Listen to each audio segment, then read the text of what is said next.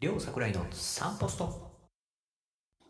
はい。皆さん始まりました。サンポストです。今日も、えー楽しくですね、お話をしていきたいと思いますが、えー、私、桜井と、みやびとお送りいたします。はい。まあ、この二人での掛け合いもね、何回か始めて少し慣れてきましたね。そうですね、少しずつ なってきたかなと思います。ははいい、えっと、今日のテーマは何でしょうか今日はコスパとインスタントというタイトルでお話ししていけたらと思いますけれど、なるほど。えーはコスパとインスタント。はい。はいはい。えー、ちょっと話してみましょうか。えー、この前ですね、20代のプレミアムみたいな話をさせてもらいました。はい、えーこのプレミアムって結構何でもやったらいいんじゃないっていう話があった一方で、結構世の中にですね、こう、なんでしょうね。まあ、1分で話せとかね。うんうん、なんかチャートは1枚に収めろとか、はい、あとは10分でわかるなんとかとうか、んうんうんうん、本を読まずに本のサマライズだけお届けするみたいなサービスあって、それはそれですごく僕は便利だな。もう一方で、はい、まあ食品で言うとインスタントだなと思う瞬間もいっぱいあるんですね。ああ、その情報とかが、うん。はい、で、なぜそう思うかというと、実は私は、あの、たくさんの企業からいろんなお声掛けをいただいて、ある、まあ、教育だったり、学びだったり、研修だったりっていうのを、声をかけていただくことがあるんですけれども、はい、あの、お仕事のお願いをされるときに、そういう言い方はしないんですけど、でも、簡単にかいつまんで言うと、うんなんか3時間ぐらいでイノベーションを教えてくださいって言ってますよね。みたいな、うんうんうんはリい、クエストがよくあるんです。うん、で、まあ、あとね、もっと言うと2時間で教えてくれなんだけど、ひょっとすると2時間は取れないかも。だから、えー桜井さんたくさん言いたいことあるかもしれないんですけど、1時間半に削ってくれみたいなことがうん、よく起きます。はい、参加者忙しいのでって言うんですけど、はいえーお仕事なので受けます。うん、で、プロでやってるので、その中で気づきがあるように伝えるんですが、はいイノベーションを1時間半で伝えられるんだったら、うん世の中イノベーションめちゃめちゃ起きてるはずなんですよ。うん、うんうんうん、はい、で、あとはデザイン思考を、なんかこうんうう、言われるんですけど、うんうんうんうん、まあ教えてる身からすると、まあ20時間ぐらいやってみて、まあうんう伝んえてみて、かつ自分でやってみて初めて、入り口に立てるぐらいのうんうんう状ん、況はい、かなって思うんですよね。なるほど。だから、そうなると、どういうことになるかというと、わかりやすく伝えたいやす状況だけをかいつまんで伝えることになるので、うんうんうんなんかね、浅くなっちゃうんです。うん。うーん。はい。想像できます。そう。だからその、なんかこう、たくさんのことを、いろんなことやりたいって思って焦るがゆえに、はい。なんとなくこう、分かった気になってしまうインスタンうんトな流れってやっぱりいっぱいあって、うんうんうん。うんそこがすごく危険だなぁといつも思いながら、はい。学びというものを提供してたりするんですよね。なるほど。なんかこれはこう時代の流れが関係しているのかなとやっぱ思いますけど、はいはい。動画とかでも手っ取り早くっていうこ手っと取とりか、早くね、まあ、それですぐに役に立つ役に立つ。みたいなキーワードが、まあ、多くなってきているのかなっていう気はしますね。そうですね。で、YouTube などで、はい。いろんな人たちがいろんなことを伝えられる時代になったのはすごく良いことだと思うんですけれども、はい。逆にこう、そういうこう、インスタント系の動画もすごくたくさん出てきているので、はい。こちら側が、こう、学ぶ方が力量を求められるというか、はい。学ぶ方が。うん、例えば英語の勉強でもすごくわかりやすく伝えてくれる動画がいっぱいあるんだけど、うんうんうんうんこれを見て英語が話せる気になってしまうみたいなことはすごく良くなくて、なるほど。うん。だけど中には、うんえ、それもっと早く教えといてよ。すごく本質的なことじゃないっていうことを伝えてくれる、えーコンテンツを、ねうん提供してくれる人もいて、ああ、そうですね。あのこちらに委ねられてるなっていうふうには思います。うんそうですね。だからこう、分かった気にならないっていうのはやっぱ重要ですよね。うん。そうですね。教える側も、はい。もう、中級の罠ってよく私は言うんですけど、はい。もう上達していくとですね、うあ、んこれ俺分かったわって思う瞬間が実はあって、うんうんうんうん。その俺分かったわの状況って全然分かってないんですね、実は。うんうんうんうんあの、スキーで中級ぐらいになってくると、あ、俺これもうスキー行けるかもって思っはて、上級コース行って泣きそうになるっていう、こう、うんそういう状況なんですけど、はい。スキーだと分かりやすいんですけど、うんうんうん。成長する過程とか、その、は自分のやりたいことって山が見えないので、うんうんうん自分が中級か上級かって、実は超中級ぐらいが一番こう、エゴが出るというかですね、はい。俺もう分かったからってなってしまうことがよく起きるんですね。あー、なるほど。これがその惰性と熟成と成熟と、うんっていうのうんはどう関わっていらっしゃるような感じなんですかインスタントをうんな学びとか、インスタントなインプットをずーっと受け続けると、うんどんどんですね、惰性でうんもっともっと他のものをっていう風になりがちで、うんうんいっぱいものをずーっとたくさん受け続けることが逆に言うとルーティンになってしまうってことが起きるんですね。なるほど。はい。これね、行き着く先がどうなるかというと、何かのトピックをうん誰かが出した時に、ああ、それ知ってるとか、うん。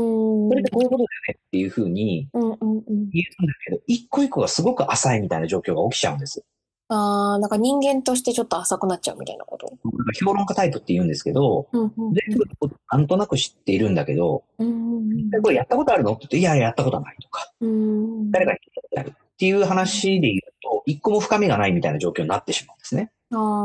あ、なるほど。うんで、多くの場合、その中級から上級に行くときに、必ずですね、まだ至らないな、全然ダメだな。あの、それはたまたま一個分かったことがあっただけで、その分かったことがあることの100倍ぐらい分かることがないと、上級ままでにはなれないし、うんもっと上の師範代ぐらいクラスのところまでいけないなって思うことがあって、うんうん謙虚になったりうん、こう、学びに対して真摯になったりするんですけれども、はい。で、その時にぐっと考えながら、うんええーある程度行くとですね、考えるのをやめるっていう瞬間があって、ほう。はい。あの、真空状態にするっていうと難しい。その、あーなキムチのような発酵食品、ヨーグルトですけど、しばらく置いておくっていうことが、うんした瞬間があるんですね。寝かせておくみたいな。これね、難しいですよね。学びにおいて寝かしておくってなんだみたいな話あるんですけど、うんはいはい。私はよく企画書を作るとき、企画を作るときは、あえて8割ぐらいまでをぐーっと思い詰めて作って、うんう2、ん3日ほっとくんですよね。はいはい。そうするとやっぱり脳って面白くて、うんそれは一旦違うことをやってる間も、その企画ってうんうんうん頭の中で進行していって、はいはい。思わぬこう転がり方とか、思わぬつながりとかですね、あ、これを。をこうしたらいいのかなっていうことが勝手にこう脳の中で動き出す瞬間っていうのがあって、なるほど。そういうものが熟成と呼ばれたり、寝かすっていう状況かなって思います。うーん。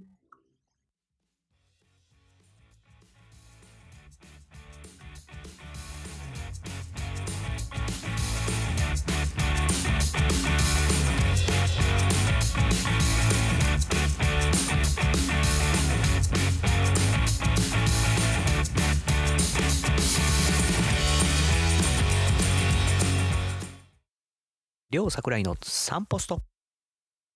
そうなんですね。なんかこうやっぱ今本屋さんとか行っても何かのなんか基本の木とかうんあのよくわかるみたいなもので、やっぱそのパッとわかるみたいなことが多く求められてるような感じがありますけれど、でもはい成熟していくっていう感度も持っていないとうん薄っぺらくなってしまうような感じがあるよねってことですかね。そうそう。で、あの、時代はすごく便利で、はえい。っと、素晴らしい世の中にはなってるなと思っていて、うんうんそのインスタントでも入り口に立って、はい。あの、興味が湧くようにうんなるのはとてもいいことなんですよね。はい。で、まずは例えばカップラーメンっていうか、ラーメンの文化を知らない人がカップラーメンを食べて美味しいって思うのは、すごくいいことだと思うんですけど、はい。はい。まさにね、カップラーメンしか食べてないのに、うんラーメン最高って言ってる状況と同じだと思うと、うラーんメン職人が命かけて作ってるラーメンと、やっぱりこう、手軽に簡単にクイックにうん、食べられるカップラーメン、ちょっと違うと思うんですね。うん、うん、うん。本当にカップラーメンも命かけて作ってる人はいるんですけど、はい、はい。でもその、なんかこう、一つ一つをすごくこうこだわっている、本当にこう目の前で出してくれるラーメンの味をカップラーメンで語られると、うん、うん、うんんってなるじゃないですか。うん。うーん、そうですね。だからこの辺は入り口カップラーメンでもいいんです。はい。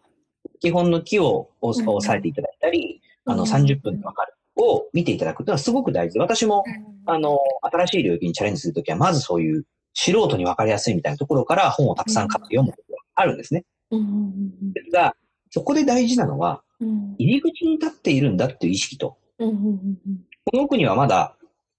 深いところがあるんだっていうことを分かった上でそれに、えー接してほしいということが、うんなるほど。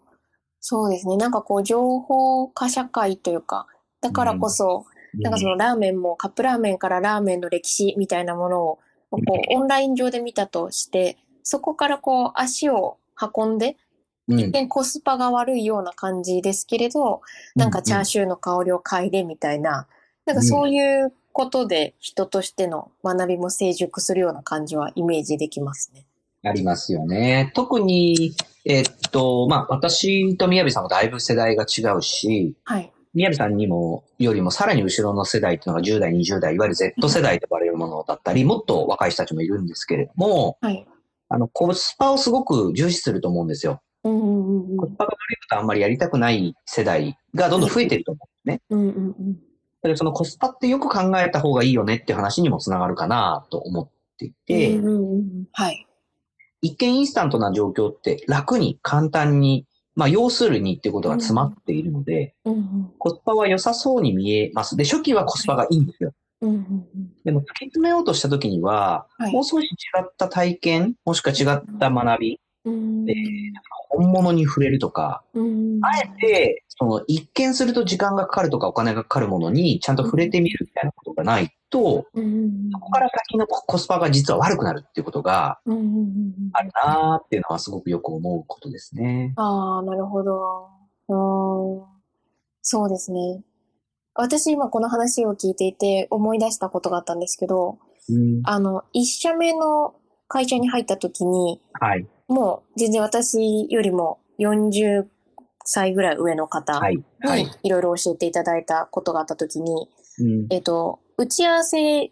お客様のところに打ち合わせに行ったりするときに、全然違う町に行くじゃないですか。例えば、行きじゃますねあ神保町に行くみたいな。うん。いきます。で、神保町からそのお客さんのところに行くのには、まあ、Google マップがあるので、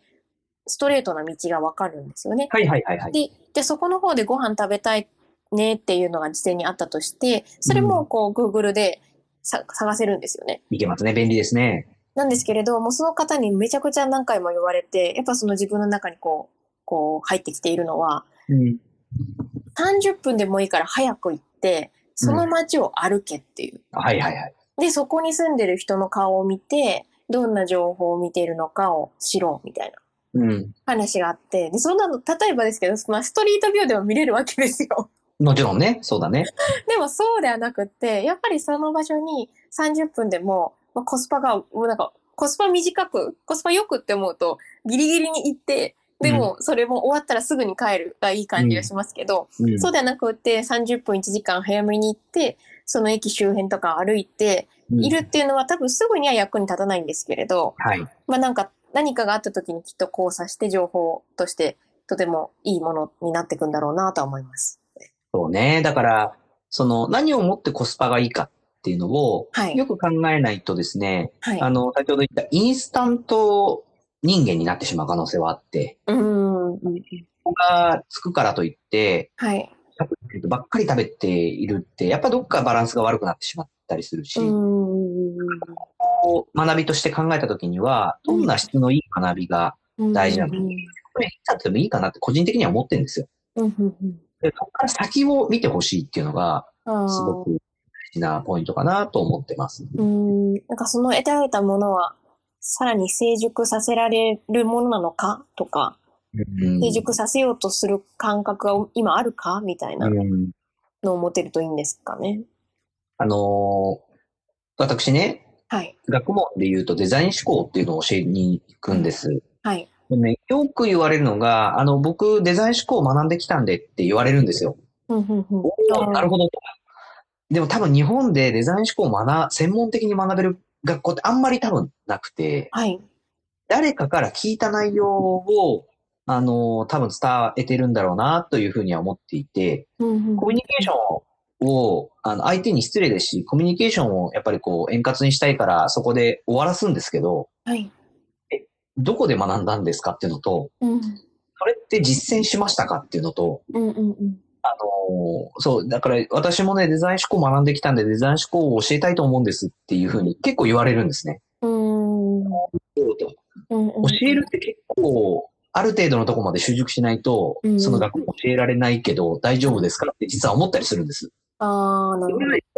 番の罠だなと思っていて、うんうんうんうんえーだからといって、例えば、まあちょっとこうね、敵に回しちゃう人がいるかもしれないですけど、デザイナーが、はい。デザイナーという呼ばれ呼ばれる人がデザイン思考を教えられるかっていうと、実はそうでもないんですね。うんうんうんデザインあの、ちょっとデザイン思考の話になっちゃうと、ちょっとこう、また違うトピックになるんですけど、デザイン思考ってデザインが分かってない人に、はい。デザインのインパクトをお伝えする思考だったりする。うんうんうん。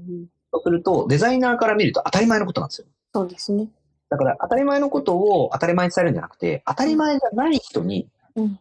当たり前だと思えることをうん。しっかり伝えることって結構難しいことあだの、な。とっても料理が上手な方が、料理を教えるのが得意かっていうと、それとはまた違う。まあ、確かにその通りです。はいで、ある一部の料理人の人が、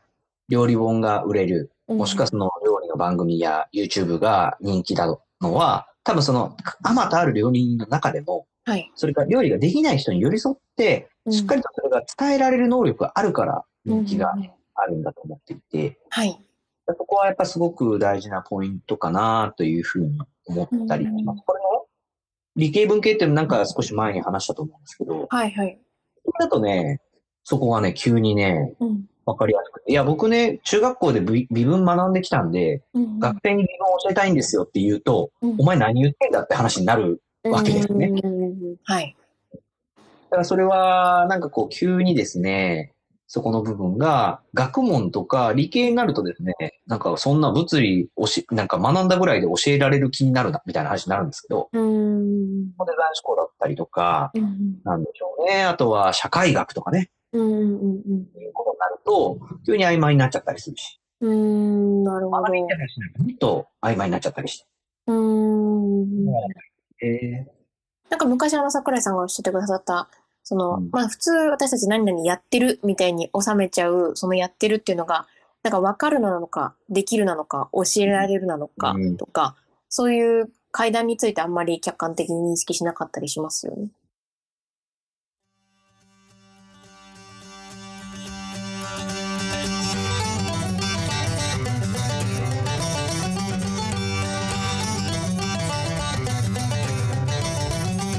りょうさくらいの散歩スト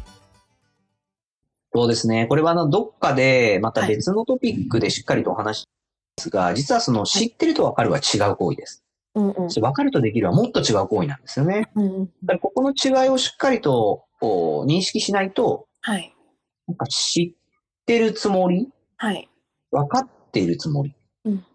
ていう状況があって、うんまあ、知らないと知るっていうのはすごく大きいことなんですけど、はい。知ると分かるで言うと、分かったふりをしている、知ってる人っていっぱいいて、うんうんうんうん分かってないですね、全然。うんうんうんでもっと言うと、できないのに、うんうん分かっていったり、下手するとですね、知ってるだけなのに分かった感じで喋っちゃうと、うんこうお壮大なる詐欺というか、はい。うん、なんか嘘が混ざってしまう可能性があるし、うん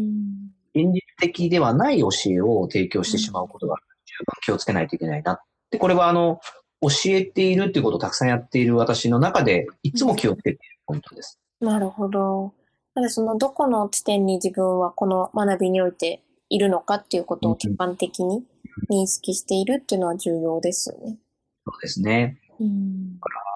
まあ、伝える側もですけど、はい。自分はまだ本当に悟ったわけではないし、はい。上手に伝えられるかどうかわからないっていう状況の中で伝えることの方が、実はちょうどいいんじゃないかなと思っていて、うん。分かってますっていう状況でお伝えするのってなかなかうん。ね、まあ難しいことがあったりで、そこはいつも教える側としても、まあ、学びを受ける側としても、なんかすごくそういう部分気をつけたいなって思ってるところです。はい。なんか今日のエッセンスをこうまとめていくとどんな感じなんですかね。今日の学びは、はい。えー若い人は特に、うんあの、いろんなものを知識吸収したいとか、はい。あの、焦りもあると思うので、うん。何か分かりたいと思うからこそ、うんインスタント的な学びに飛びつきがちだと思うんです。うん、そうでですそれは悪いことではないですが、はいあまりそこに依存しないように、ね。うんうんうんインプット型になっちゃったりとか、うんインスタント系の学びの依存になってしまうと、そこから抜けられなくなってしまうのと、はい。それね一見心地いいんですよ。あだって20分とか30分で分かった気になれるから。あ。ああ、まあそうですね。ただ自分がちょっと賢くなった気になってしまうんですけど、うんそれを繰り返していったときに、なんかこう、さらに奥に深いところまで行けるといいなと思うんですけれども、うんうんここをこう、快楽にしてしまって、うん、たくさん。んのものを入れ込んでいくと、いつの間にか何もできないのに、全部が分かった気になる評論家タイプになってしまうので、なるほど。はい。これを気をつけていただきたい。そうですねそ。コスパとは何かと。はい。コスパのいい人生とは何か。っていうことは、今一度ちょっと自分で考えてみていただけると嬉しいな。っていうのがあります。本当に、あの、いろんな開けた世界なので、まあ私、あっちゃんの YouTube 大学とか大好きですけど、なんかこう、オープンスクールのやようなイメージで、そこから知ったものは、なんか深めていきたいなっていう気持ちになりました。確かにね、だからその、彼の学びが人気であるのは、はいすごくキャッチーで分かりやすいんだけど、うん彼が一回咀嚼してるんですよね。うん。自分で分かったことしか喋らなくて、実は、あの、分からなくて喋ってる内容の時も、ちょっとだけあったりするんですよ。その時はね、やっぱりね、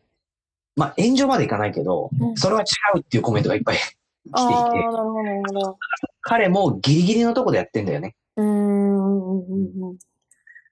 だからそれがすごく透けて見えるし、その、何よりその、中田さんは努力をされてらっしゃると僕は思うんですよ。才能もあると思うんですけど、本を読み込んで一体どういうことなのか、うんわからないとこを得る人に伝えるにはどうしたらいいのかっていうことをすごく、うんあの、真摯にやられてるので、あそこまでなのかなっていうのは、個人的に学びをやってる人間からすると思います。うーん。はい。ということで、今回もこのお話を聞いていただいて、ああ、そうだよな。なんかついついインスタントな情報。まあ私も、そのインスタとか大好きで、横の紙芝居よく見ますけど、やってるな、みたいなお話とか。で、まあその上で、こういうことが必要だな、とか思いましたっていうお話とか。あとはまあコスパについて、はい。自分はこんな風に考えているな、みたいな意見などございましたら、ぜひ、ツイッターをもしお使いでしたら、ツイッターの方で、ハッシュタグ、sunpost の3ポストをつけていただいて、はい、はいつぶやいていただきますと、私たちが見に行くことができます。はいそして、あの、このポッドキャスト番組の概要欄の方には、えー Google フォームのそうですね。フォーム置いておりますので、よかったらそちらからご感想をお送りいただけたらなと思います。ありがとうございます。もうあっという間のね、お時間になりましたけれども、また、い、えーいろんなトピックで、えー、みやびさんと一緒にお話ができたらと思います。はい、よろしくお願いします。それでは、また皆様、えーお聞きください。今日は以上です。バイバイ。